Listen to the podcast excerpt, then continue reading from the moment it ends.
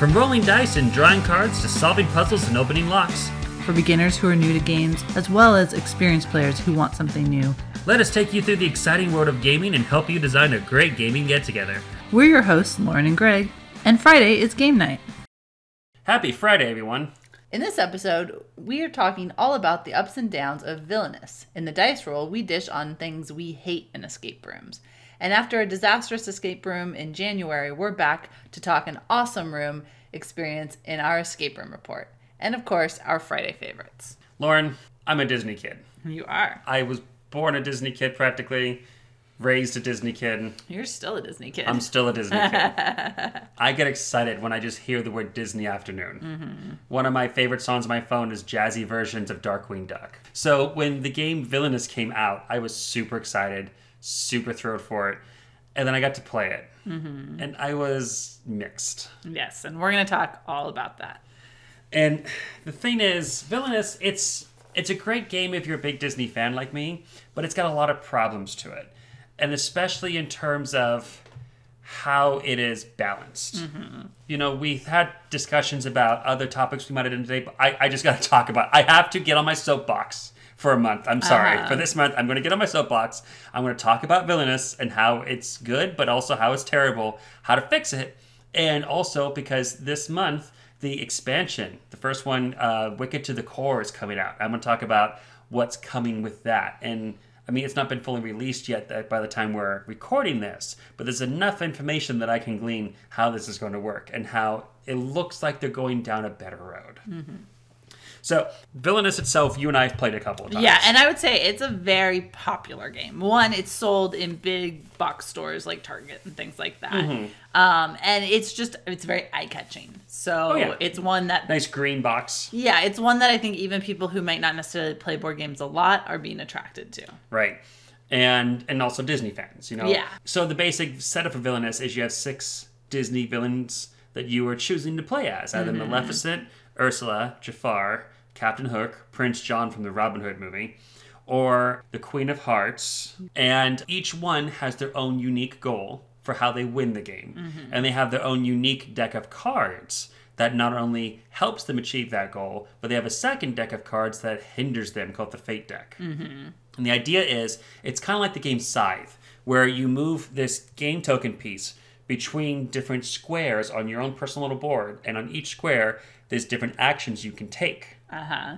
And different money you can gain. and Different money you can gain, and so based upon where you move dictates what your turn is going to be, Mm-hmm. or what options you have for your turn.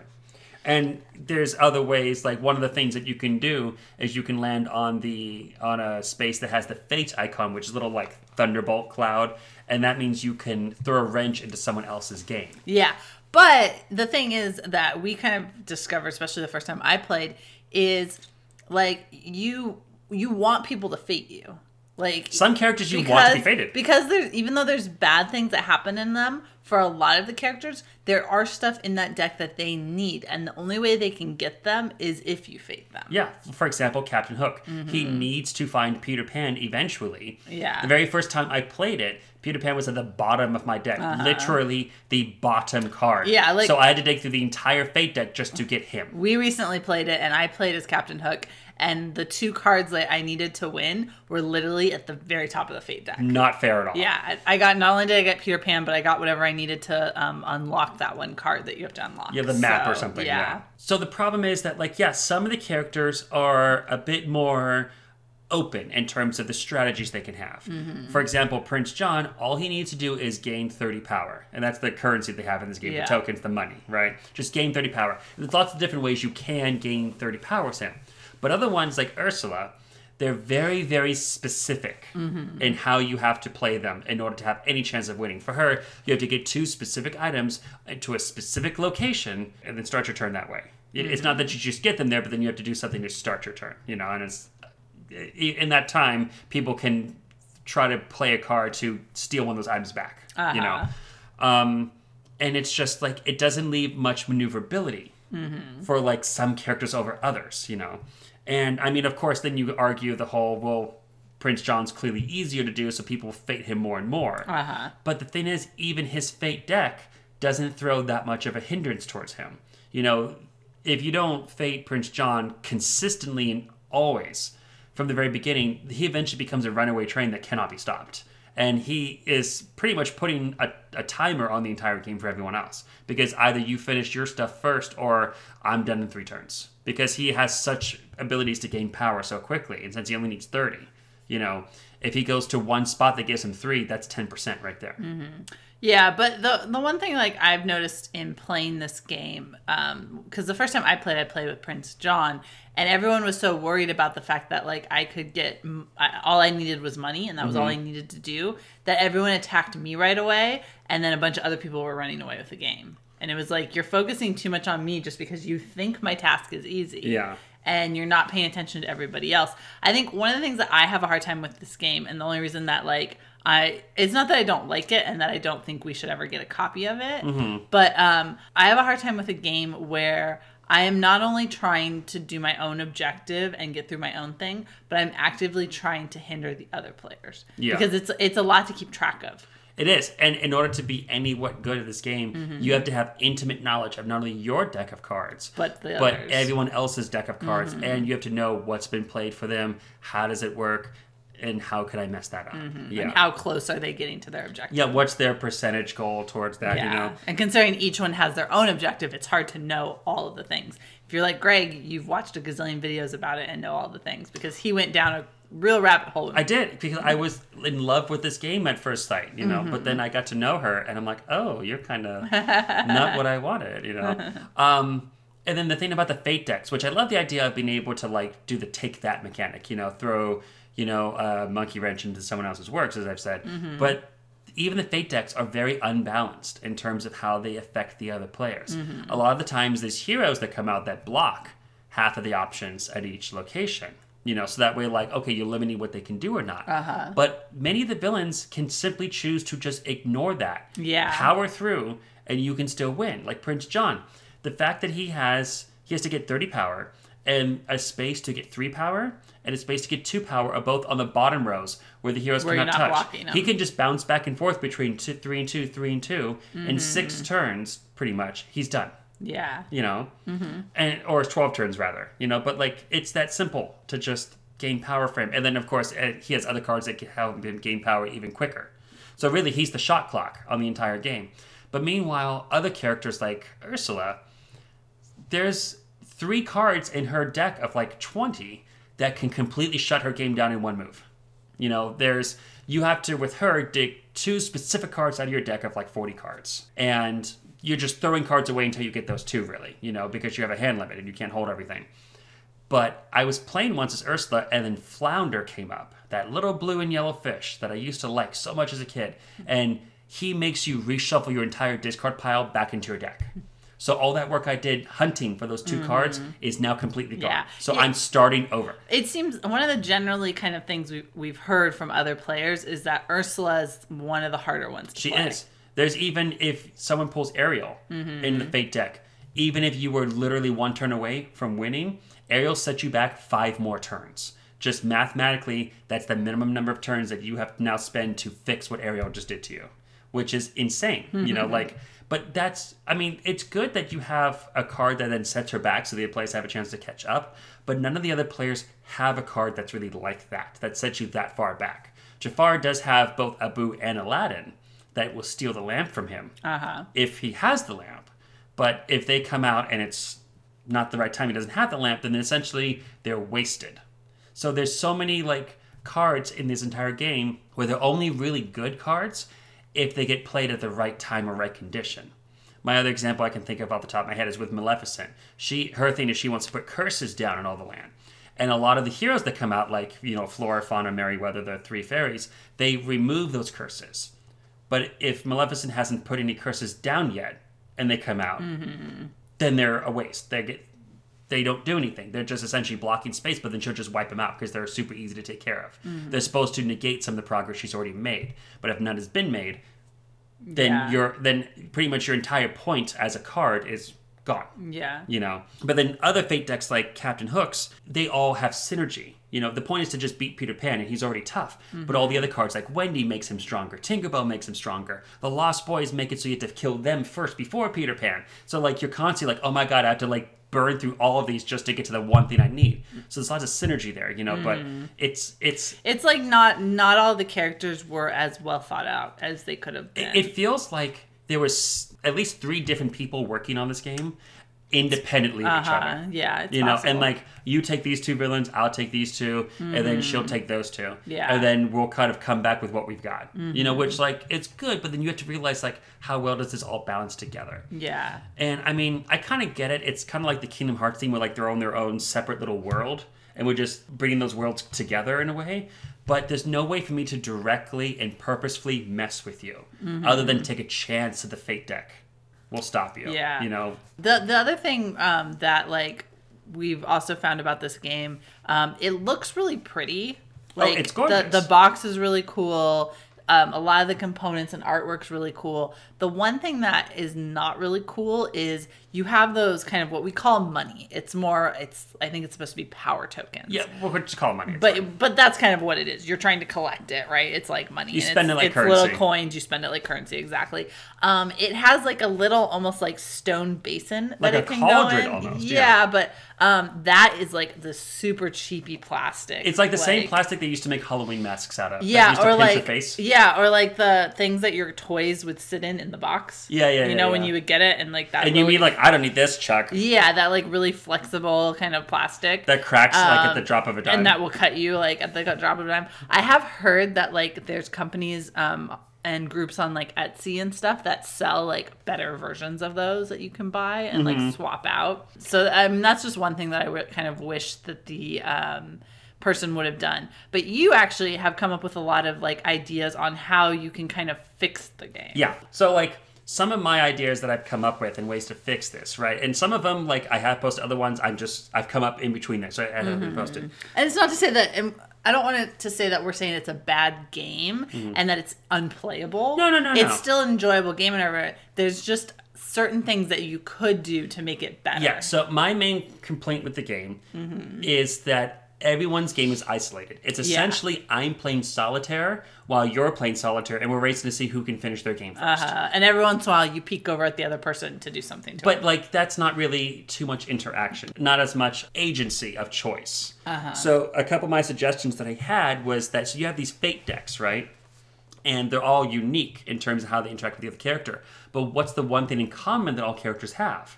The power token currency. Uh huh. Why not make cards that are in the fate deck that have the option to come up as equally as anything else that says that player loses three power. So because everybody mm-hmm. needs to spend power to do stuff. Yeah. No matter who you are, you need that power. Even if you're Ursula and you're just looking for those two cards, you then need power to play your contracts to eliminate cl- uh-huh. characters. You know, Captain Hook needs to spend a lot of power to get pirates on the board to take care of the characters. You know, Jafar needs to do his spells. The Queen of Hearts needs to recruit card guards. Right. So to universally have a card that just, and I mean, you can theme it within the deck of the art or the movie. you know, Yeah. but they all would essentially do like minus one or minus two or minus three power Uh-huh. because then it's a major detriment and it also solves what i talked about earlier for the prince john problem is that a lot of the cards he has takes power away from him but then he can get it back by Mm-hmm. like defeating little john and if he's been putting down archers all day long then essentially you're just slowing him down for one turn yeah. you know but just not a big detriment but to then make him permanently just lose three power Mm-hmm, that's you know The other thing that I think is weird, like, because what you said about it being kind of an isolated game, is um, I remember specifically, I want to say it was Prince John. He had a lot of cards that let you do things if someone else did a certain thing. Yeah. And so it was very hard. Like, you'd be like, hey, do you have five? Yeah, exactly. You there's know, a lot, like. there's a lot of cards that says like if another person has six power, you gain three power. Yeah, and so But- you're constantly trying to like look over at everybody's thing, going like, "Do, do you have? Do you have?" and you're right.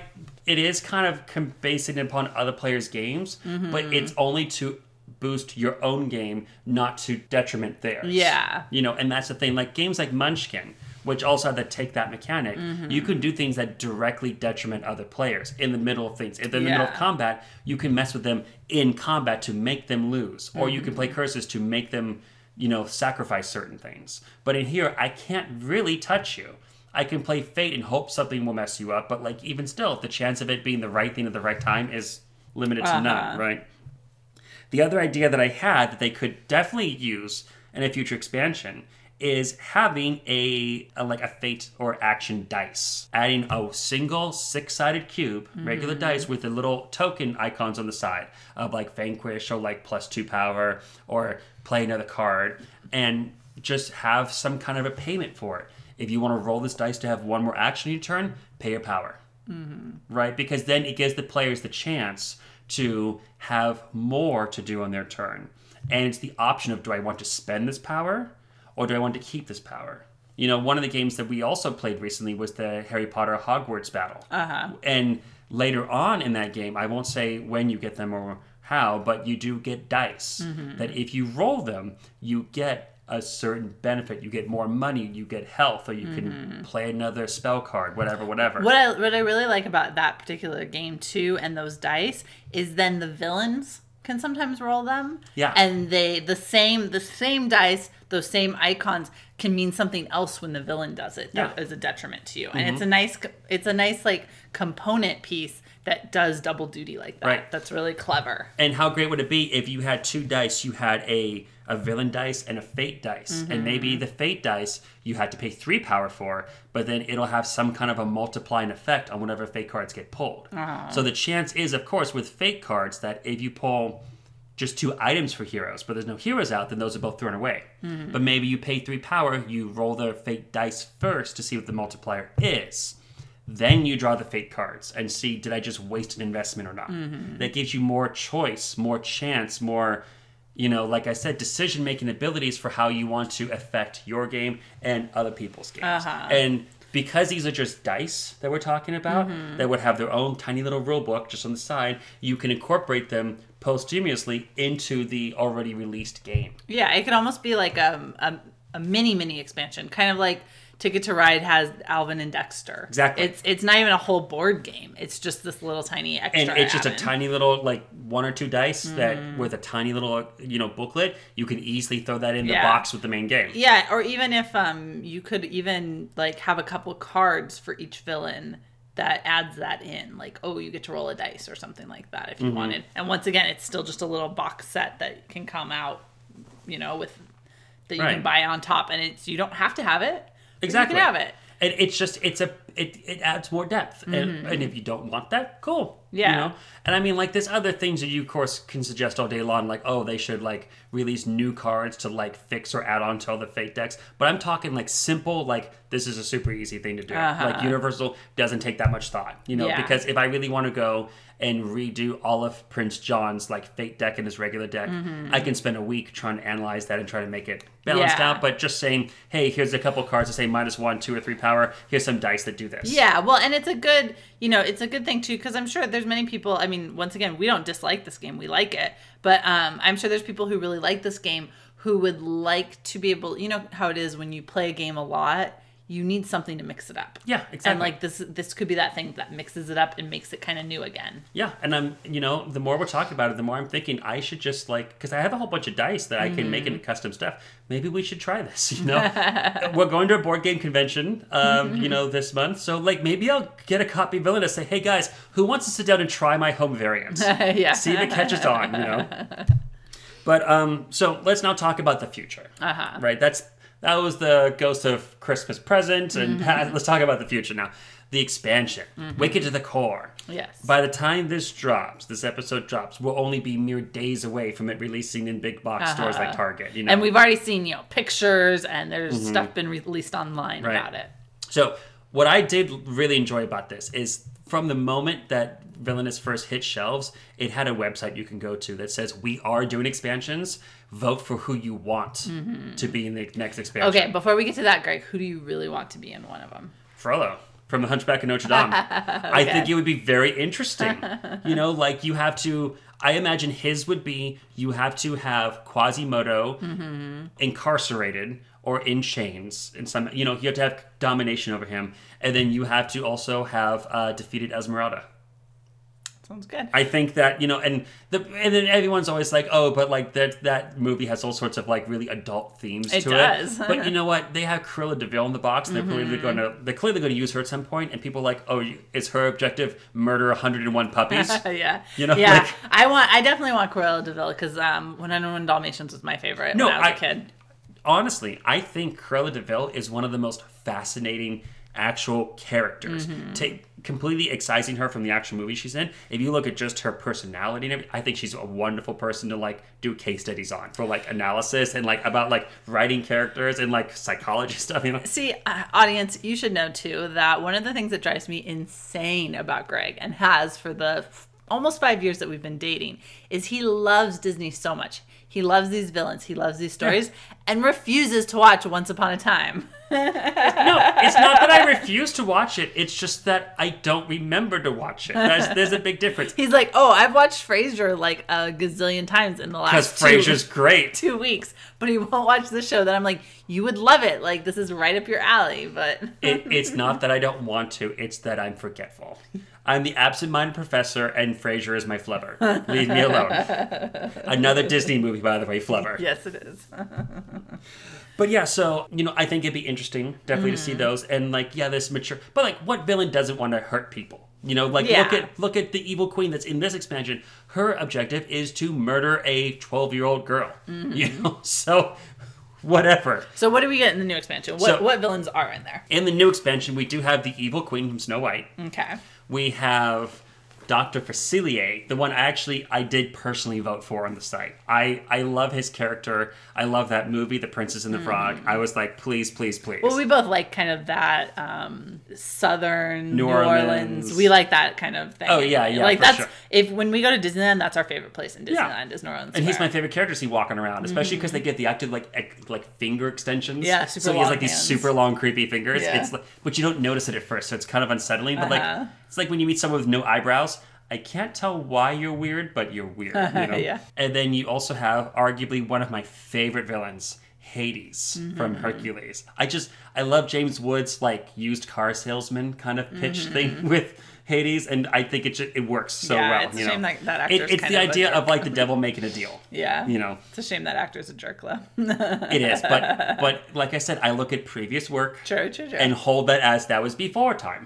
you know. So what we do know though is let's just start with Hades. uh-huh. His is you have to take Titans, which are some of the allies that you would have, and get them to Mount Olympus. But you had to play them from the far left side of the board and then move them all the way to the right, which can be kind of a pain in the butt. I have to say, I do really like one of the things about this game. You know, when we were talking about like some of the components and artwork, I do really like that your own little kind of personal boards that you have. Like, I really like. Mm-hmm. it's nice that. and it's laid on front of you and you Yeah. it's almost like it's almost like a, a real-time strategy game where like you can zoom out and like look at your domain and like think about like a general like how am i going to move these things Uh-huh. Yeah. around so what's cool about the titans is that they're like super powerful minions that he has and even every time that they move they have some special ability that activates you know like there's Mm-hmm. an ice titan so every time he moves he like I mean, we don't have full details about what he does, but I'm sure he like locks things down, or, like freezes, or like disactivates something, whatever, Mm. whatever.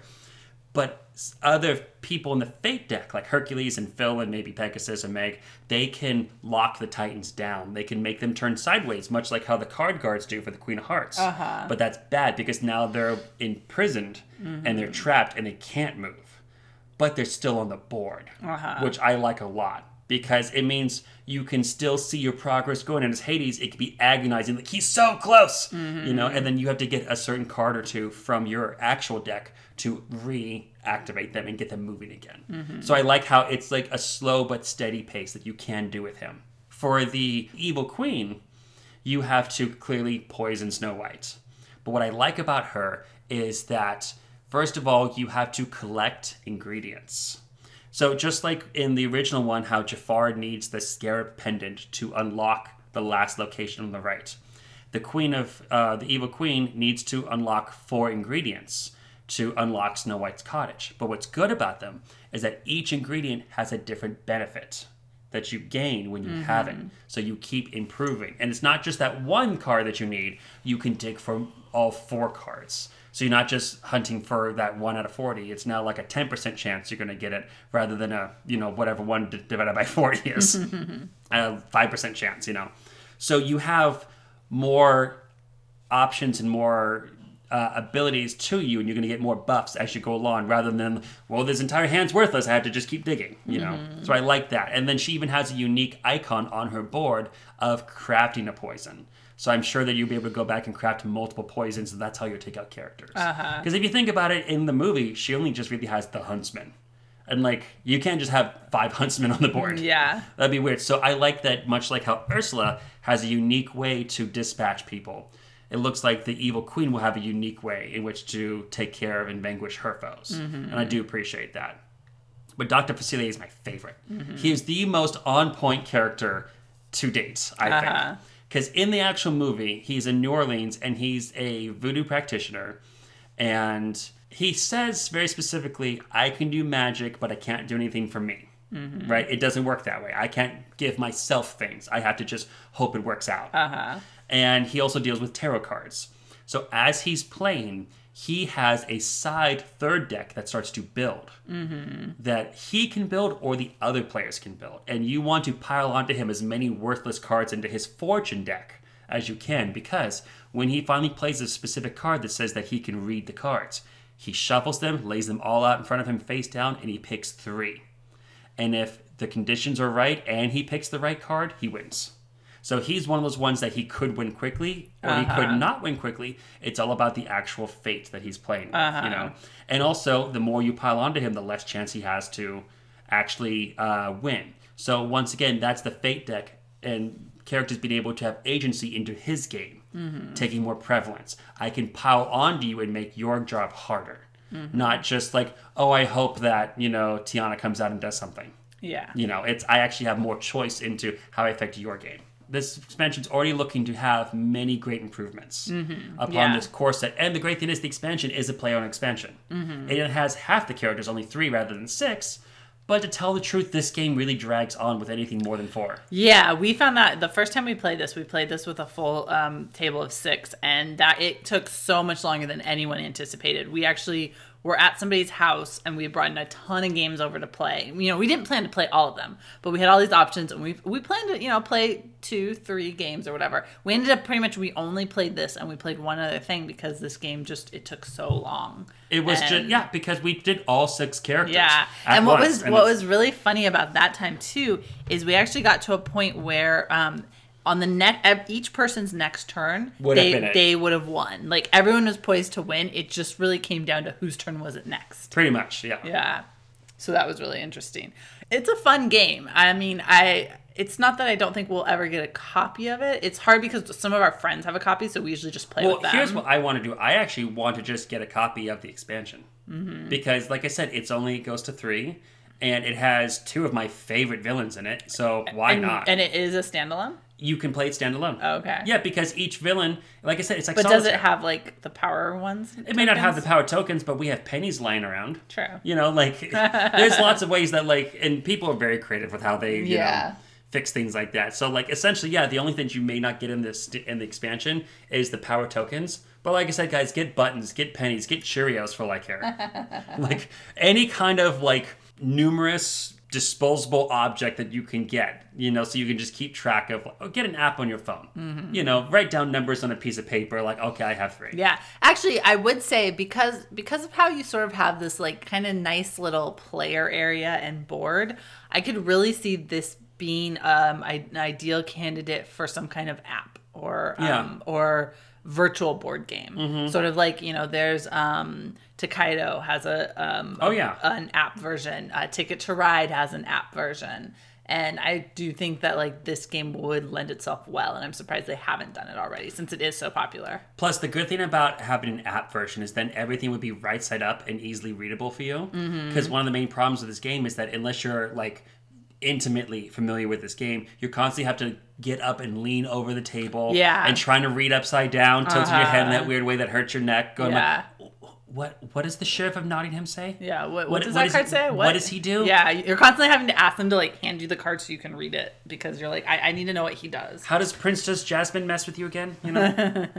Well, let's move on to another topic. Let's go to our dice roll.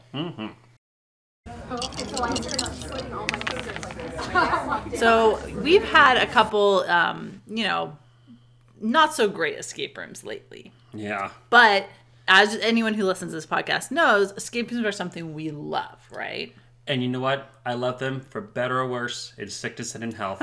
Till death do I part. Amen. Um, So we wanted to talk about what are some things in escape rooms which we love that we hate. What are the things that we dislike? in That we escape rooms?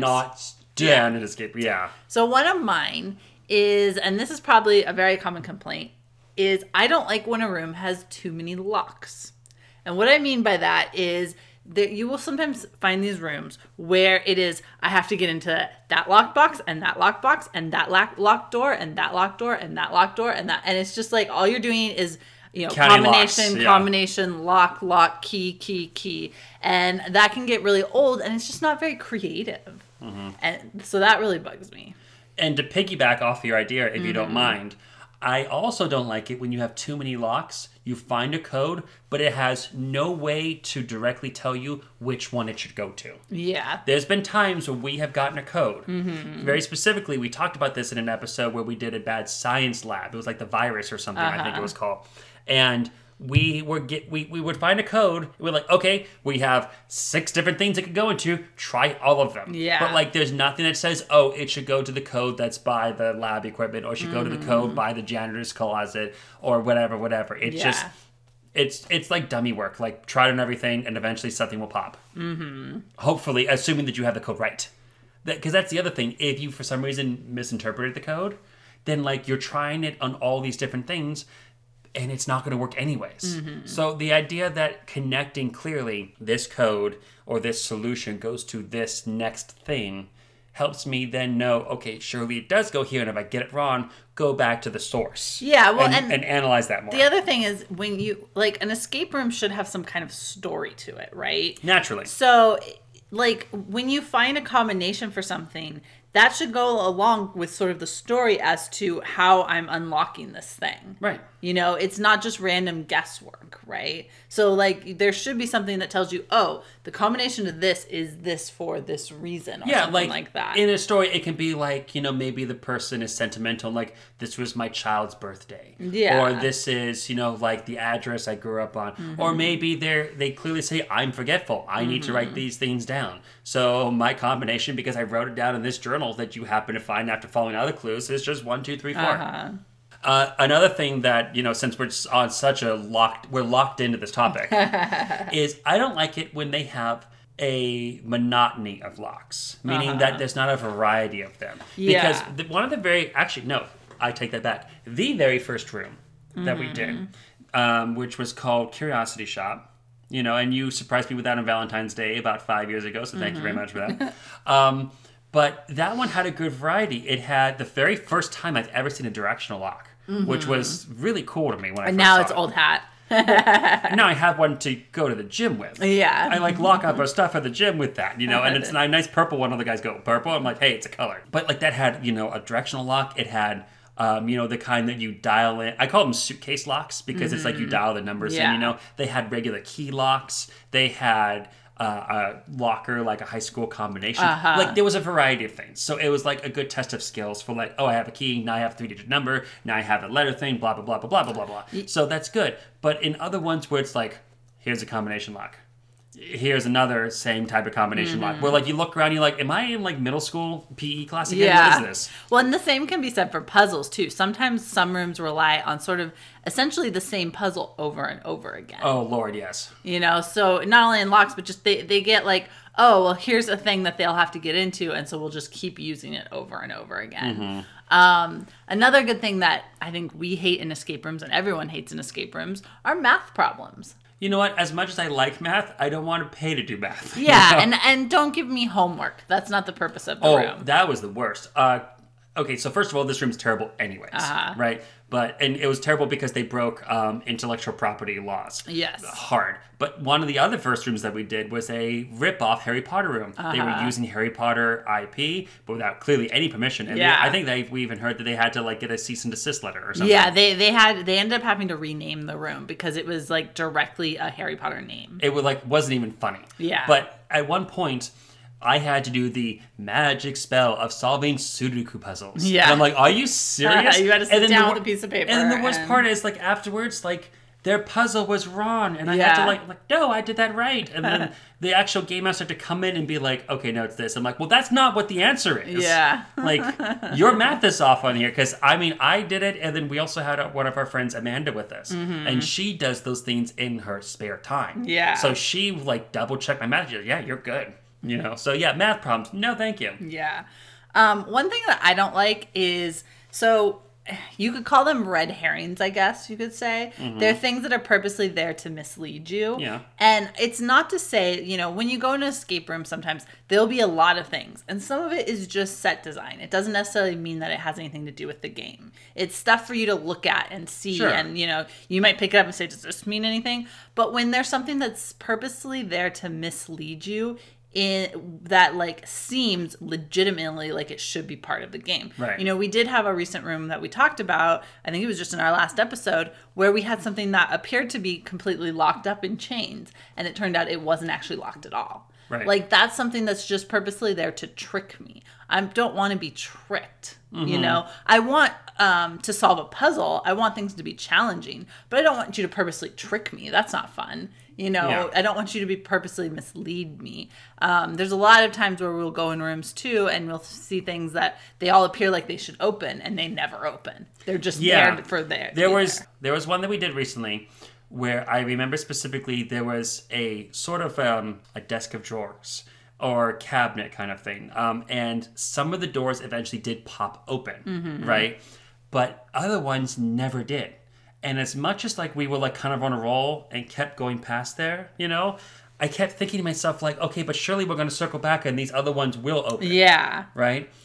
But it never did, and it just it it took up my mental space of mm-hmm, like I mm-hmm. wasn't fully focusing on other clues at the time because I kept thinking about, but what about the fridge? Yeah. You know, what about that? When is that going to open up? No, it didn't. It never did. Yeah, or we we had a room recently where I think we carried this one thing through the entire room, and in the end we are like, did we did that ever come into play at Yeah, all? right. Like we don't know, but we carried it from room to room to room Because I was convinced like this slice of pizza is going to pay off somehow, but it never did. yeah, The speaking of um, weird items too, Mm-hmm. one thing that really bugs me is when you have a prop in the room and the room is so well themed and it's so put together, but you have something that sticks out like a sore thumb.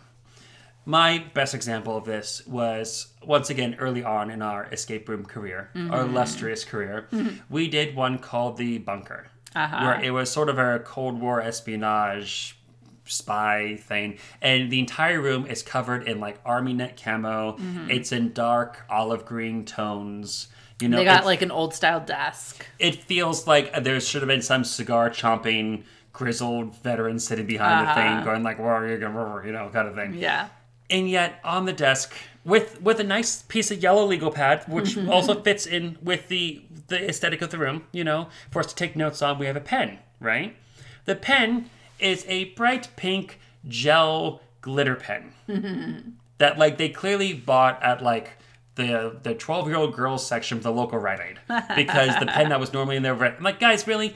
Get basic black and white bic you know mm-hmm. or black and blue bic. Like don't give me this pink gel pen. Like I'm sorry like as much as any you know you have the right to like what you like and look at me I like so many cute things and I'm a grown man but but I don't really think that someone who is in this environment of like Cold War espionage and nuclear missile stuff is going to be caught dead with a pink gel pen. yeah. Well, we also had a room recently that it was like a Western themed room, and they had sort of this one lockbox in the corner Hmm. that had multiple drawers that opened, and it was totally like this modern piece of furniture. It had nothing Wild West about it. It was like It was like- stainless steel chrome. Yeah, it, it was totally out of Everything else is like wood and like kind of like Yeah. you know, almost termite looking, kind of written and like weathered. And his like stainless steel box that looks like it could be easily in my local post office. you know, like Yeah. did you have your PO box key with you? In fact, it was funny because I, I feel like I had seen something very similar in this hacker room we had done. So I was like, did- Oh, that's right, we Like did. it almost Yeah, looked like the same exact piece of furniture, and I was like, but these rooms are completely. But in the hacker room, at least it would not. it would have made sense. It would. It would have like at least been tolerably made sense. Yeah, it would have made sense, but in this room, it made no sense. Like it didn't belong It there. really didn't. Like maybe if they would have at least tried to tarnish it up a little bit, or something. or yeah. like uh, put a wood veneer on it. But like it honestly, just feels like they they could have found a different piece of furniture to serve the same purpose. Or how about just a different way to like hide those locks and the, Mm-hmm. yeah, well, and that was another room that was very lock heavy uh, as well. So Oh, that was another room that I also had us do a little bit of math. So it did, yeah, um, yeah, gosh, yeah, it all cycles back, guys. yeah. It's it's funny how like sometimes the the rooms that aren't very good, they will a lot of times hit all of these buckets essentially. They, they really, really do. Okay, so one thing that's a, something that I hate, and this isn't just specific to the rooms, but this is specific to escape room companies that I don't like. I don't like when they will have a room that says it goes up to like eight players, and you get in there and you're like, barely four people can fit in here. Like maybe technically you can get eight people in here, but either everyone's going to be crushed. Or there's not going to be enough room, or also there's not enough for eight people in here to do. So there's going to be someone who's like just sitting in the corner, going like, "Yep, I'm here too," you know. Eight people, really? Let's call the fire marshal and find out about I that. know, right? Well, sometimes I do feel like rooms they just say, "Oh, we can legally l- get eight people in here." Like honestly, yeah. like that, like it's legal, so that's why we're gonna charge up to eight. And you're like, "But this room isn't made for eight people." because yeah, one of the rooms that we did when we took a trip to San Diego, we did the sort of like a Murder on the Orient Express. Mm-hmm. Yes. it wasn't exactly that story, honestly, No. but it was esque Yeah, of that, you know. um, and I believe that one said it went up to eight people, and I looked in that room. I'm like, the only way you're fitting eight people in here is that as soon as the first two people come in, they sit down. yeah, yeah, Because like, like, I there was think, Mm-hmm. chairs there, like in the lounge area, but like you could never get back up. They're essentially going to be armchair playing. Like, did you check? No, go under the bar. yeah, I feel like only like four people could have done that room. I think the the one that was the No, even most, four would have been. Yeah, much. I mean, I think four could have, but no, four could have, but like we were cramped in there with just two. Yeah. I think the worst one was we did a mobile escape room once and Oh. it was just the two of us.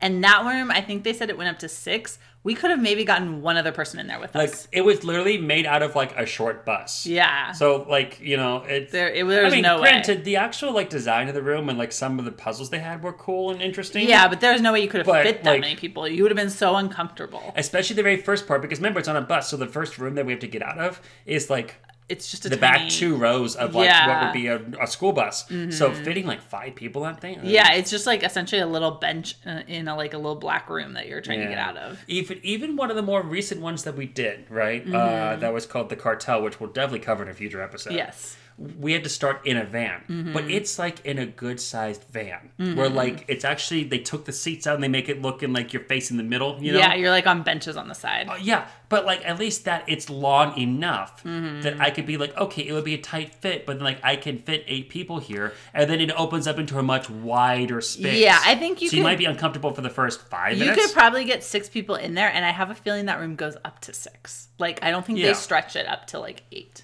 Like Like, they actually know kind of like, okay, reasonably. Plus, also you have to understand that not everybody is the same shape. So, Yeah. like, you know, I've had lots of friends over the years, and some of them were much bigger than others, you know, Mm-hmm. and, you know, I love spending time with them just as much as anybody else. But I would feel personally very embarrassed if I invited my friend to come along to something and then discovered that their weight was an issue. Mm-hmm. Yeah. Like, I would not be embarrassed, like, you know, like, oh, my friend is so fat. I mean, I'd be sad. I'd be like, I'm so sorry. I didn't want to like put you in yeah. this situation. I made where, you uncomfortable. Where you feel uncomfortable. Yeah. You know, like that breaks. My, I'm crying a little bit just thinking about it. Like, and it's a, it's a it's a hypothetical situation, Greg. Mm-hmm.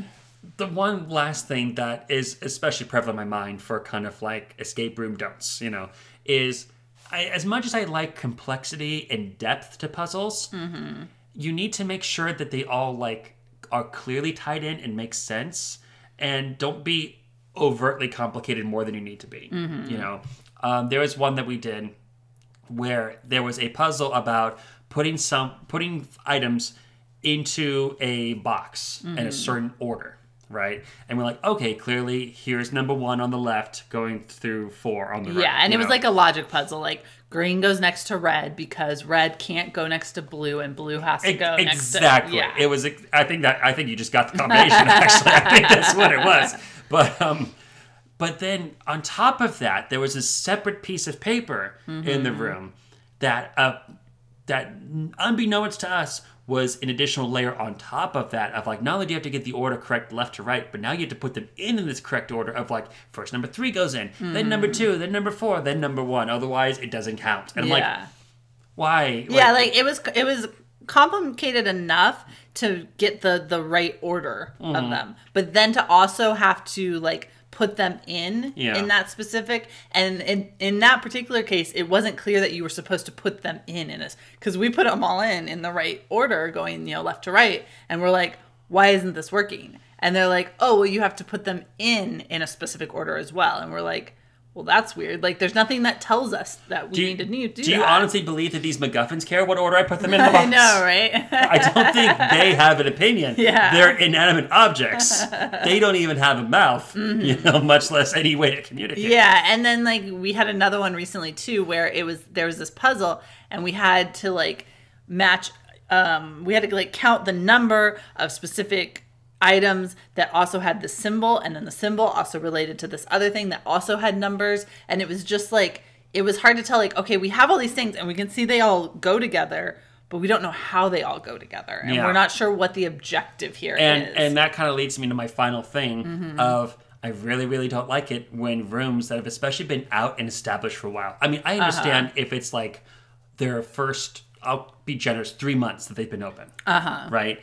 Anything after 3 months and you've been open, you should not have a puzzle in which the game master has to now interrupt because like I have to tell you like how this how you do this or like Yeah. how you like anything that the game master has to tell me like here's how to do a directional lock if you've never Mm-hmm. seen one before you know or like this is your objective you're looking for this specific macguffin you Uh-huh. know that's fine but the second i enter that room and you close the door I don't really wanna hear I from you again. I, I don't want to be rude but i should not hear from you unless i ask you to speak yeah. like unless I'm asking you directly for a clue, do not invade and like say like don't do that or like you know I mean unless I'm breaking something of course you Yeah. know but like there was a room that we did where you know first of all we were doing a puzzle and the person came out and like oh you should do that puzzle later. What? Yeah. Don't tell me when I should do something. Not you're not my mm-hmm. supervisor. Yeah. Hey, and then there's other puzzles that we've done recently where like as soon as we get to them, the person comes on. It's like okay, so like here's how here's what you're supposed to do. I'm like, don't remember asking. Uh-huh. Yeah.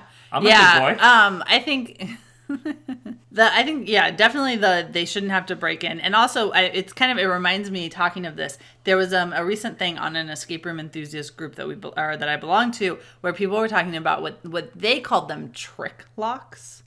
I know them better as puzzle locks. Mm-hmm. And what they are is sometimes you will have it looks like a standard lock that you would put a key into. Oh, those ones. But in Yeah, addition yeah. to putting the key into, there might be something on the lock that you have to also manipulate to Like get a it to toggle or something. Yeah, it might be a toggle. It might be there might be a, a hidden flap or something on the lock. And they were saying, you know, do people think these are fair? Do do people dislike these in rooms? And a lot of people were like, no, you shouldn't have these. No, you shouldn't have these.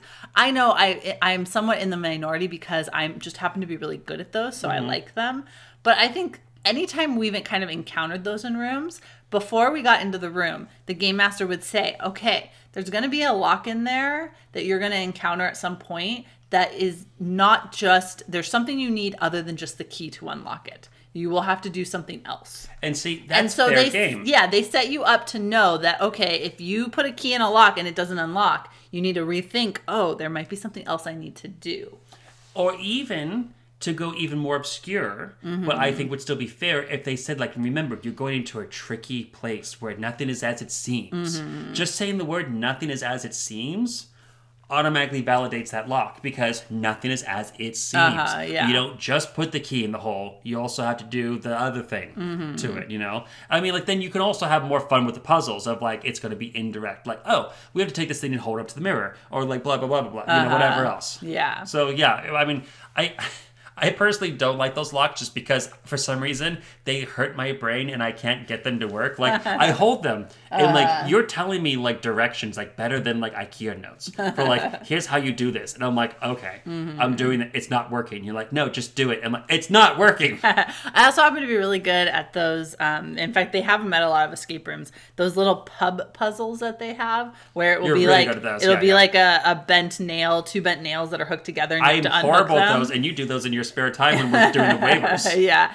So like I, I just am good at those kind of things for just- whatever reason. I, I blame your deft hands. Yeah. I think that you I, I think you have a very high dexterity with your fingers, and I think that that's what and I don't. You know, so that's why I think that you're so good at those and I'm not. so we've talked about some things that we disliked in escape rooms, but now let's talk about an escape room that we really liked in our escape room report.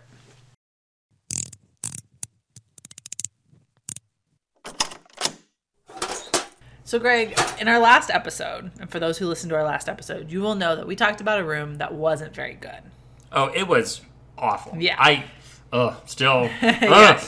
And and that room and the thing about that room is what we talked about is it was beautiful, but the puzzles were terrible. Yeah. it- And I would say in general we had just done a couple a couple lackluster rooms as of late. and like I'm I'm kind of a visual person. Like Mm-hmm. I, I, I said in the last episode, I, I would prefer a bare bones room but with like great puzzles. That's Uh-huh. true.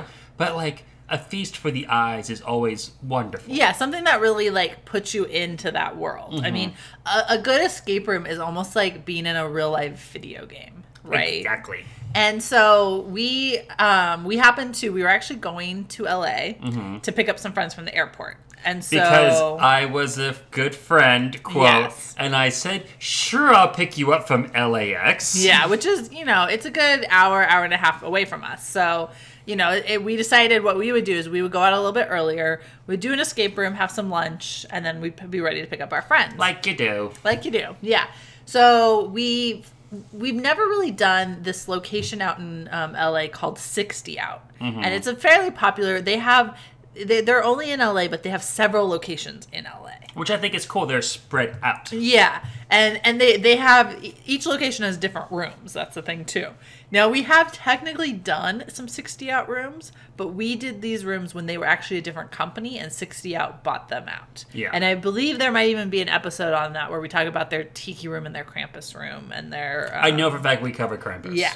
So, um, so we have done their rooms, but they weren't sixty out rooms at the time. But we've heard a lot of really great things. They're they're really well known. They actually have licensing for some of the big properties. Like they actually have an official Jumanji room that we really want to do. And as we talked about in a, one of our other reports, like not getting the proper licensing for something like kind of wrecks the movie. Yeah, yeah, exactly. But they actually, it was actually a movie tie-in, like Which they is specifically. awesome. Yeah, and I've heard it's really great. We Haven't done it yet, but we will. Yeah, and we so we knew we wanted to do those, but we knew those ones we wanted to do with our friends. So I was just looking around and they had this one room that opened not too long ago and it was called Hide and Seek and I knew it was circus themed. I love the circus. Yeah. I love clowns. like I don't. I understand why people think clowns are scary. Mm-hmm. I don't think they're scary unless they're purposely meant to be scary. Yeah. But like, come on, guys, clowns are great. Yeah. And we've only done one other circus themed room. Mm-hmm. Um so Which which was also enjoyable. yeah, which is also that really was good. fun because you had like the oversized doors. Uh-huh. We had to like keep pulling and pulling the the the rainbow scarves out of the magician's hat. Yeah. Like, oh my goodness, how much? Like guys, it was a hundred feet, if not an inch. Yeah, and then that one was very much. It was called Fun House, and so it was very much like supposed to be like a fun house. Mm-hmm. So they, you know, they had an opening, and we went. And this room, like, was such a good palate cleanser Mm-hmm. because, like I said, we'd been doing a couple not so great rooms, Yeah. and this room was spoiler alert amazing. It's like if you were starving for a Mm-hmm. week and eating nothing but like horrible food, and then your next meal it's champagne and caviar. You're like, oh, you Mm-hmm. Yeah. know, like it was almost too much. I would say it's one of those ones that too, like, you know, you kind of start to question sometimes. Do I still like escape rooms? Can escape rooms still surprise me? Can they, you know, like you start to wonder, am I falling out, out of love with this? Am I, is it not as exciting as it used to be? Have I seen it all? Yeah. And this was like a, one of those rooms that rejuvenated us to the being enthusiasts. Yeah, like I don't know, like if you can really call that there's maybe like generations of escape rooms. No, they they actually do. They, They do? call they Okay. call them like yeah, gen, they have generations. Okay, well, this clearly is cutting edge generation Yeah. in terms of the interactivity, in terms of the set design, and all. we're gonna get into it. But yeah, this is like next level bananas. Uh-huh. Yeah. Yeah. Um, so this room, it's um, two to six players. Obviously, we played it with um, just the two of us. Uh, 60 out does do where um, when you book it, you're just booking it by yourself.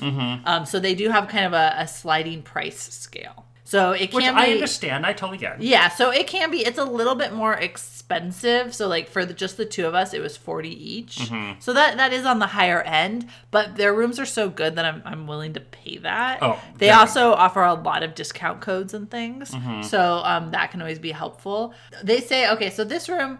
They say it's it's a medium difficulty and that you can have um, the minimum age is 12. This room isn't scary per se, but there are a couple things that might be a little bit scary. The monkey. Yeah, the monkey. Um, the main thing, though, so first off, I have to tell you, this room is not handicapped accessible. Not handicap at all. accessible. And why is that, Greg? because it's so cool to to get into the room. Mm-hmm. You you know normally you're standing outside and the door in the game master like opens the door and you step in through like the typical door, right? Mm-hmm. Not the case here. To get into the room, you have to climb up into like a circus caravan. Yeah, and it, and the, the whole outside looks like an old circus caravan. Yeah, and like I don't, I, I apologize if this word's offensive, but like I was like, we'll get into a gypsy caravan right now. It's great, you know, like, like Yeah. I honestly expected to see the Wizard of Oz, like before and Oz. yeah, you know? and the thing is, inside it looked like A caravan. A caravan, yeah. It there was, bunks you know, for people to sleep in. You had to kind of duck in a couple cases because Mm-hmm. it was kind of you know the the the roof was a little low and it you know it wasn't very big. It was kind of tight. yeah. Um, it looked like a gypsy caravan. I mean, it was amazing. And what's cool is that transitioning into the next room, you have to climb down out of the caravan. Uh-huh. yeah, and then you climb into what looks like kind of like a nice outdoor area. Because it's a circus, of course, they have an outdoor area like in the field where they just set Uh-huh. up the circus. yeah, And there's even like a little like picnic table kind of thing. Mm-hmm. There's animal cages. It's amazing. Yeah, yeah, and the the thing too about this room, one of the things that they do, and you know, we'll talk about. We actually did another sixty out room later on, not this this particular visit, and we will talk about that in another episode. But the thing that I think that's what I noticed that they do really well here is one everything's very automated. Basically, the game master she runs the whole thing off a um, iPad. Yeah. And I say she because both times we went, we had a female game master.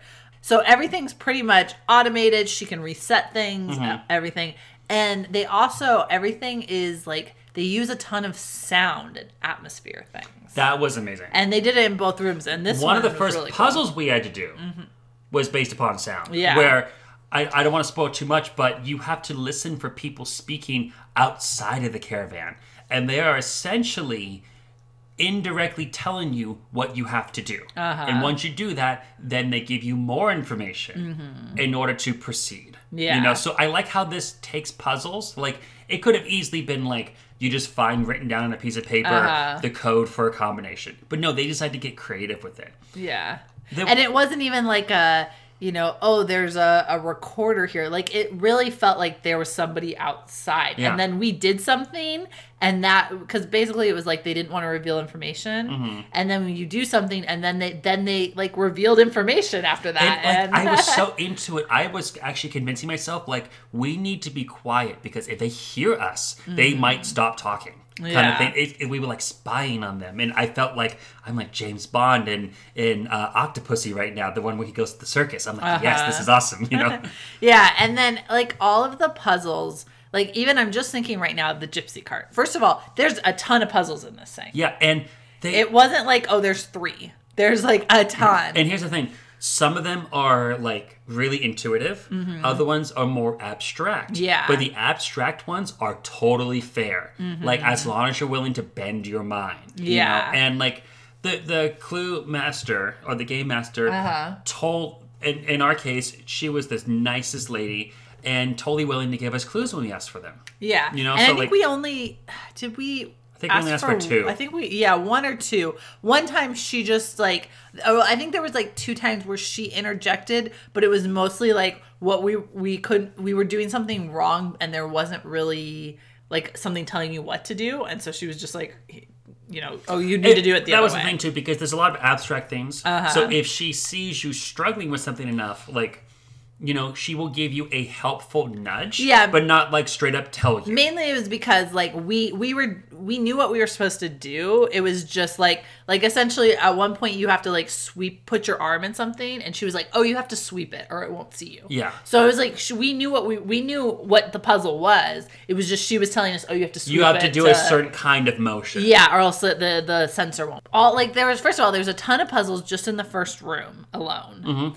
And they like they were all they all fit the theme perfectly. Yeah. They weren't just open this combination, open this combination. They all kinda made sense. They all yeah, they all made sense. They all worked with the theme.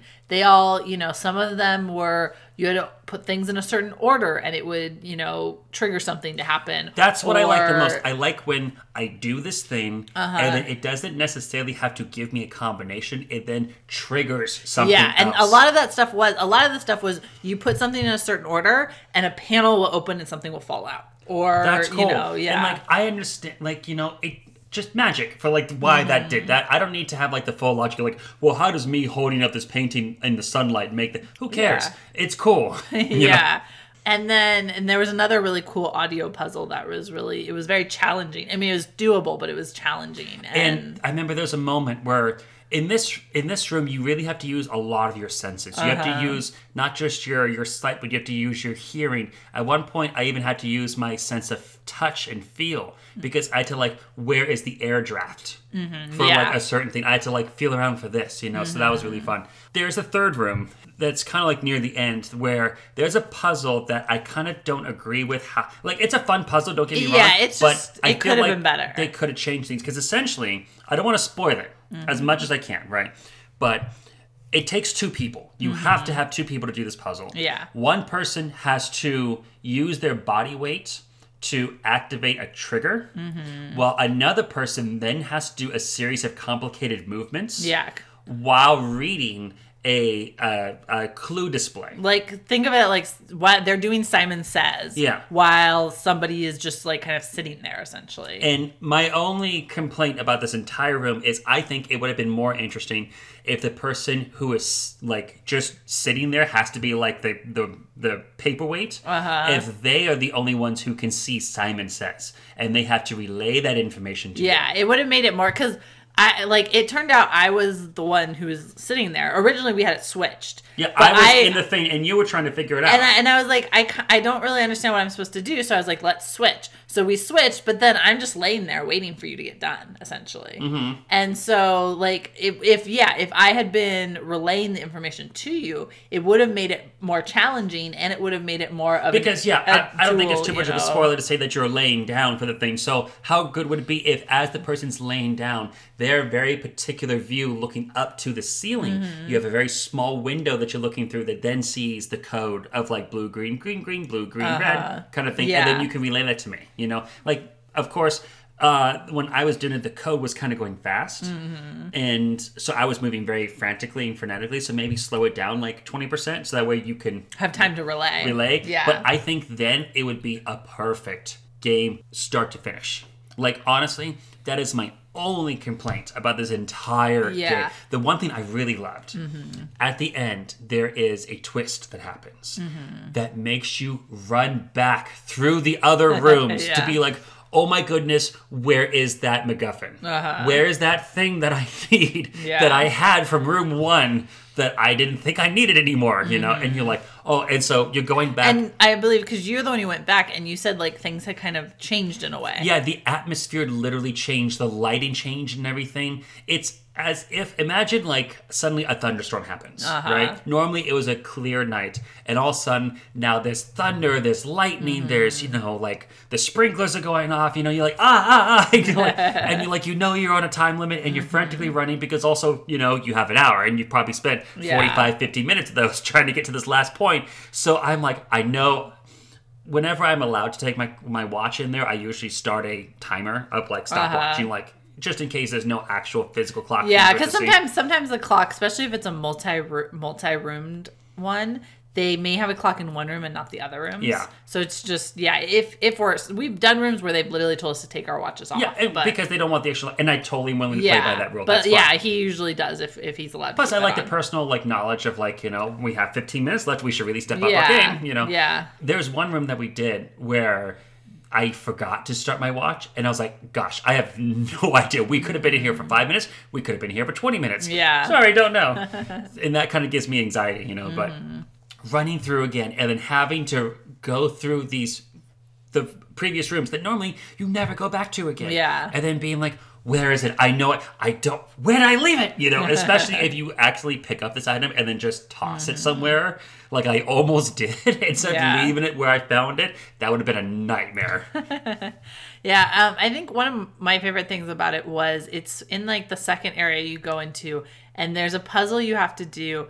And one, it was we kind of figured out what we were supposed to do, but then I was the one who kind of realized that it was like you had to put things in an order, but I realized which ones we shouldn't You- put things yeah, into. you were right, yeah. And then, but I loved like the trigger then Mm-hmm. because they once again bring in that audio of like an actor. I Mm-hmm. mean, it's not an actual actor who's there, but like the the way they did it and the realist, you know, how That realistic super it was. cool. It was just super cool, and it was like a fun kind of physical interaction thing we got to do. Yeah, and uh, like which I always honestly, yeah, I was stumped up there. I, I we had done an input, and I'm like, that's clearly it. Mm-hmm. I don't like. I was kind of almost looking at the game master, like, did we do it? Yeah, like I think, is, I is it not working? and and you were actually the one who had that eureka moment. You're like, no, that's what it is. you Uh-huh. Yeah. know? Um, the the only thing I would say, and I, I this will come back, I think, when we talk about the other room that we did at this location. The only thing I will say that I didn't uh, necessarily like about the room.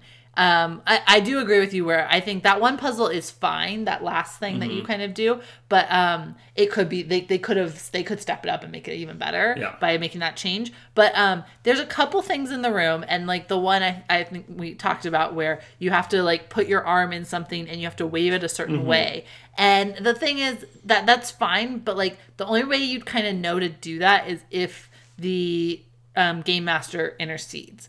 And there was just a couple moments where the game master, like the very the very final thing you have to do, like the game master kind of has to talk you through it Yeah. because there's not really anything that's, That's written right, down yeah. and told you. And I just like I don't love that. I wish that the I you know not It just takes a little bit of a rewrite of the instructions of the clue yeah and then Like, really, all they need to do is just go back and just like redraft those two pieces of paper that give you the information about, like, you know, do a circular motion, you know, Uh-huh. Yeah, or like, you know, hold hands when you're doing this. Yeah, I think know. the and I think the very last one where yeah she does sort of walk you through the last one because like I said it's not even a matter of we didn't get it but it was like it's literally it doesn't tell you what you're supposed to do and Mm-hmm. she's like okay well now you have to do this. They could easily because they they have such good uh, audio recordings of actors have it like all of a sudden it the person comes on and is like hoo hoo hoo I'm gonna do this now but unless you do that you know like Well, they, oh- it doesn't have to be the game master Or even this, right? There was a point where we actually had to put a VHS tape in a Uh-huh. you know in a VCR and like watch a video. Why not use that gimmick again? Why not have like a projector playing Mm-hmm. of like an old movie projector show of like you know um, a circus uh, actor performing the action that we need to do. Uh-huh. You know, saying like, "Oh, it's the amazing Stromboli," you know, and his hula hoop skills or whatever, you know. Mm-hmm. Yeah. And they show him doing the hula hoop skill. So you know, oh, so I have to do that too. Yeah. Yeah, I just like I felt like there was too many times where the game master has to tell you Yeah, what to and do. and like yeah, I think that there's there's an easy fix for both Exactly, situations. yeah. And like I mean, minor complaints. Yeah, no. Of a great, it's, great. it's a room. really great room. I mean, I would highly recommend this room. I'd highly recommend the company. Um this this location, so this is their I don't recommend the parking lot for this location because it's super but tiny. they do have one. But they do have dedicated parking. They do have a dedicated parking lot. And by a parking lot, I mean three spaces. Three spaces, yes. But usually, like, I don't think they let the employees park there. So that, you know, and they also have a very nice waiting room. Oh, the waiting room's are cool. Um, Yeah, they have a they have like a TV The waiting and like room is couches, totally chill, yeah. and like they have little games and magazines and stuff set up, and they have some cute like cool merch and stuff that you can buy. Um, it, one day we went there. It was very cold. I felt very bad for the girls that were working there. They were all wearing their coats. Yeah, and one girl was very- like, "I wore shorts because it's Southern California. I thought Yeah. it'd be fine." um, because it's sort of like a um, industrial building that they took over, Mm-hmm. which is usually like in our experience, if an escape room is in an industrial building, usually that's like you find the best ones. because they don't have office walls Yeah. constraining them. They're like open space. Yeah, which like once again, like one of the things that first of all, it's not you're not just like you don't just they don't just lead you up to a plain office door and open They lead you up to a room. caravan. They lead you up to a caravan and you get in the caravan. And that's not like that's not just a unique trait of this room too. It's all the rooms like whatever their theme is, the theme starts before you even get in the room. Mm-hmm. And I always like when that happens. Entering into an escape room, we're entering into a world of make believe, of fantasy, of rules and role playing, right? But like when you start off with the door itself is like a freaking wardrobe, and you're like, you're gonna do the Narnia room, climb through the coats. Yeah. Yes, please. yeah. The other thing I will say about this that was kind of funny at the time is the day we did this room, and it's it's been a, um, a month or two since we did it. Um, the day we did it, they um, was actually right around the time that there was this big kind of story going on in the news that um, a couple teenagers in Poland had died in an escape room. Very sad. Yeah. Yeah, because a fire had broken out. And it, so that was big news. And it just happens this room has a, a theme of someone setting a fire. But um So we but were I like, do "Ooh." Yeah, we're like, ooh, too soon. But um I do want to say though, if you do if you haven't done a lot of escape rooms and you did see that in the news, um other countries outside of America do not have the same safety regulations that we have. Um, in America, things are highly controlled by OSHA and other companies, and so that is something that, like, I know right now Poland is dealing with because they have tons of escape rooms, and now Poland's going, wait a second, we don't have safety regulations for these. We need to do that. And Maybe so, we shouldn't actually lock people in. yeah, like we should we shouldn't actually lock people in. We should have these safety procedures and things like that. And um, I know it can be very common sometimes in foreign rooms to actually have different forms of electrical shock that you might get shocked and stuff. No. and that would not happen in an American room. Did I forget to mention I have a pacemaker? yeah, yeah. So I don't be like, don't be afraid. There are pretty high standards. It's not to say that I have we've never seen an escape room who's maybe doing something that they shouldn't be doing, but um, there are high standards, and escape rooms are not dangerous. This was kind of it was kind of a freak accident, and also you know other places may not have the same safety regulations and may not be up to code. So, but you're safe doing rooms in America. It's not a dangerous thing. Don't be afraid If there's no waiver, walk out the door. yeah, yeah. If they don't have a waiver, and see that's the other thing. Other countries don't require you to sign a waiver. In America, we every room we have to sign a waiver. Yeah. In fact, Greg and I have done so many rooms now that most of a lot of the companies use the same system for their waivers. Yeah. their systems know us, so like we'll go to a whole other location and it will just already start populating our information. At this point, in. I can recite the legal waiver to the owner. Yeah.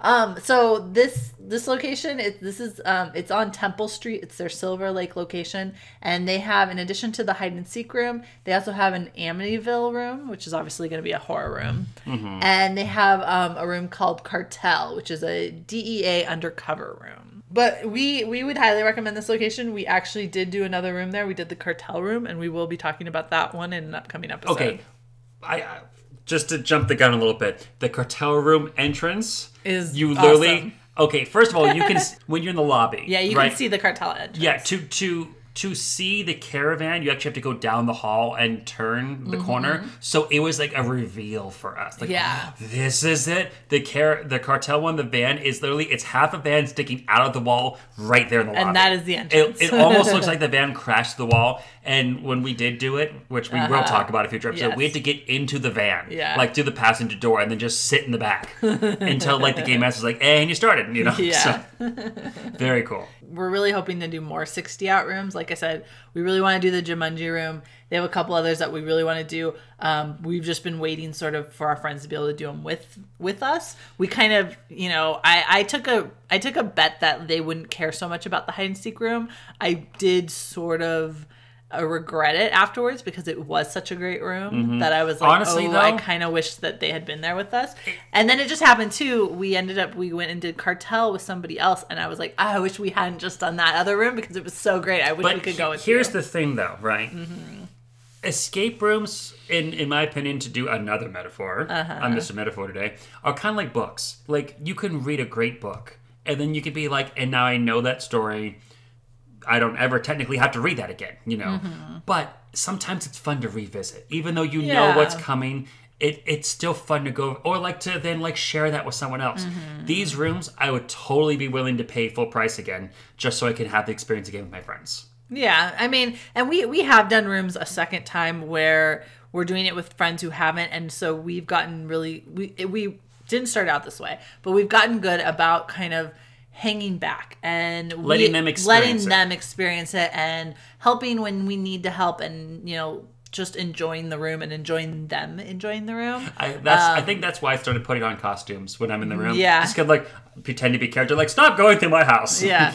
Um, I, th- I want to say the first time that we redid a room, we weren't as good as that, and we ended up like rushing the room. Like, oh, we really blew fast. the doors off that room. Um, but we've gotten better about that. Just same as we've gotten better too about now that we've done so many rooms when we are paired with strangers, not only can we work better with the strangers, but also if we know they haven't done a lot of rooms, Greg and I will often take a step back too and kind of one we usually won't tell them how many rooms we've done. no, because that's intimidating. It's intimidating and also it sets up a, you know, we've literally had them then suddenly where they're like, "Oh, well how how do I do this?" Or You're the expert. Or they'll find something and they'll give it to you and you're like you can do this like i don't have to do this you know so we kind of won't tell them and we'll kind of really try our best to if we find something we'll be like here look what we found do you want to do this or here you input the code I do like making a special point if we ever do play with a little kid, which is rare, but like making sure they put in as many codes as possible. Uh-huh. Yeah. You know, like you can find the code, but then give it to Timmy. Uh-huh, like, you know,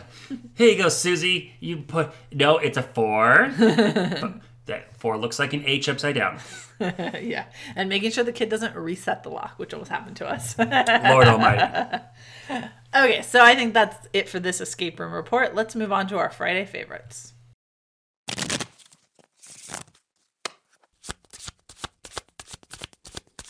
okay greg that was a really great escape room Oh, but thank goodness. I mean, we needed that. We did need it. It, I- it I think- revalidated our love for escape rooms. I think it. I think our relationship needed that too. Like, I think we needed a good, solid win. No, I'm kidding. I'm kidding. but now let's talk about our Friday favorites. So, what game is on your mind this week, Greg? There's a game that I, we have. I've only just taken out the box and looked at it myself because I like to put all the pieces in front of me and like just kind of like look at them. But uh, we're gonna do Sonar, the four-player edition, not the eight-player edition, which I know we've talked about in this game before when we did the asymmetric games, Uh-huh. uh, you know, a dice roll segment.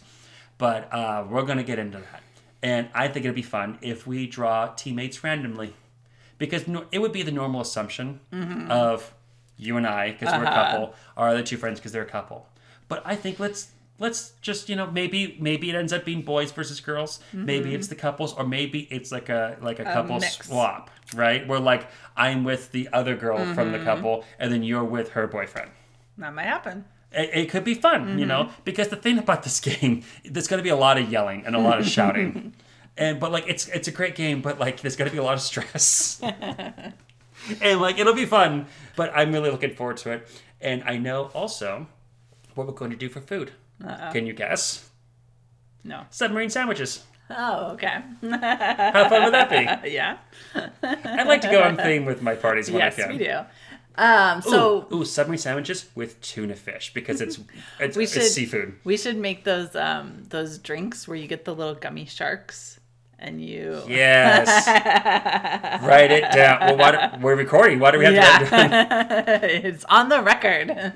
Uh, we'll just have to find those. Okay, we're doing this. You're taking pictures and posting. Oh, of course, of course, always. Um, so my Friday favorites. This is actually a game that we got for Christmas, and it was kind of a surprise because we didn't ask for it or anything like that. It wasn't really on our radar. It was forced upon us. Yeah. Um, but it, it did make sense. So um, we got the Ticket to Ride Rails and Sails Super edition. fun. And um, my mom got it for us, and she really we introduced her to Ticket to Ride, and she really loves it. She even plays the um, the app version Mm-hmm. um, on, on her own. Um, so she had bought this version because she just saw it and she knew we didn't have this one. And we do have quite the collection of um, Ticket to Ride. Look at our tickets. Aren't they all neat? When you think Lauren's collection's complete, We actually recently posted some pictures on Instagram of our um, new game shelf that we've kind of set up, and we have all our tickets to rides together. And so there's a picture of that up there if you guys are interested to see. I almost want to put them in order of release date, but we kind of have them more in order for like how we play them. Yeah. But like my OCD is like, no, America should be on top. But we finally, we finally, we haven't, we hadn't played it. We finally cracked it open the other day, Mm-hmm. and we both really loved it. Um, the nice thing about um, Ticket to Ride is each version, it's not just like they slapped a new picture on or a new theme on. Mm-hmm. There's actually different sort of um, rules that come to play and different, slightly different variations on how to play it. Oh, yeah. Which which is nice because if you know how to play Ticket to Ride, you're gonna know how to play this new version, and you're just going to have to learn a couple new rules. So it makes a couple the- new rules, and then the map has different strategies to it, and based Mm-hmm. upon like you know, you don't automatically know if I don't make the Chicago to New York connection, I'm screwed. Yeah. Like, oh, now I'm playing with the Netherlands map. I don't know any of these cities. I don't know what's going to be the best route or not. Mm-hmm. yeah, you know, or whatever. but it's yeah. nice because it makes the learning curve really quick. Mm-hmm. Because if you already know the base ticket to ride, you just have to learn a couple new things and you're set to go. Right. Um, Rails and Sails, it's maybe not the. I don't want to say it's the most complicated ticket to ride. No, it's because, next level. Yeah, because um, the the London version or the UK version is very complicated as well. Oh, that's true. But this one, it definitely adds a real um, layer of complexity to it, Mm-hmm. and definitely makes it like more challenging. So if you're used to playing Ticket to Ride and it's gotten a little stale, I'd really recommend Rails and Sails because it definitely ups that complexity and it really makes you think. And it Yeah. makes you, it really makes you change your strategy well, up. I think just let's just get into it real quick, um, because you have trains and you have boats, Mm-hmm. and at the very beginning of your game, once you get your tickets, you know, to see where you're going, you have to decide. You only get fifty total. How many trains and how many boats do you want? Yeah. And one of the new things you can do is later on in the game, you can exchange boats for trains or vice versa if you need to swap out some, but it will cost you points. Yeah, which so at the very beginning, you have to kind of call your shot Uh-huh. of like, I think I need about a 60-40 split in terms of percentages Uh-huh. here. But if you're wrong, oh man. yeah, Like, and you and I both antagonize. You know, we really thought about like we were really thinking about yeah, we, we what got we into deep. wanted. We're like, I, I, at first, I really want to go halvesies. Yeah, You know, but, then like, I then I was gonna go 20, 30, but then I decided to go 25, 30, You know, like I was agonizing because I almost got a dead on to my, our Mm-hmm. first game. I was like, do like 25, 35 or whatever it was. And it's like, no, switch out three more. And then like it turns out I only need to switch out two more. I was like one off. I was like, oh, yeah, I almost so got it dead on perfect. to- purpose. Yeah, yeah. Like Um, just something told me. and then you also have this added um, complexity of you have a train deck and you have a boat deck, and the cards that you would put out that you can select from, you the player can kind of choose like do you want more boats out want or more trains more out? boats Yeah. out, more trains out, and you can not only help yourself, but you can also you know create a disadvantage for your fellow players. Because if Lauren knows I'm going for nothing but trains right now, because Uh-huh. I'm trying to cross Asia like the hard way, Mm-hmm. she can just put out a whole bunch of boats, and I'm like, well, I have no choice but to just take off the top line. Yeah, yeah. So it was it was definitely a lot of fun and um, much more challenging, I would say. Mm-hmm. So we really like that, and we're looking forward to playing it. Greg has even said that it may be his favorite ticket to ride now. Honestly, yeah. The only complaint I really have is that you have the rainbow cards in there, which, as we mm-hmm. all know, if you've played Ticket to Ride, counts as the wild card. Yeah. And on some routes, they even have the symbol for a locomotive, which means you have to have a rainbow card. Mm-hmm. My only complaint, though, is that the rainbow card on it, when you look at the, f- the front face of it, it has a picture of the locomotive and has a picture of a boat, which means it doubles as either one, right? I mm-hmm. totally get that. But they only have those cards in the train deck. There's none of those cards in the boat deck. And like I get how there's some strategy there for like, okay, so most of the map appears to be nothing but boats. Yeah, there's definitely it seems like more boats. Right? Like if you if I was to count it out, I'd be willing to bet that it's like 65% boats, 45% or 35% trains on the actual map for like mm-hmm. what you can do, right? I guess it makes strategical sense for like, do you really want to dedicate like having all these train cards you may not need to dig for those wilds? But at the same time, I think throwing a couple wilds into the boats would not have been a bad idea. I'm just saying. Yeah. Yeah, I mean, I, I don't know either way, but um, we're definitely going to be playing that one uh, more, and we're we just played it the two of us, so we're excited to play I, it with our and friends. you know what? I honestly don't think Sonar's going to take a super long time. Like it can or it cannot, you know. But I'm more than happy to then decide to do Yeah. Ticket to Ride afterwards. We'll see.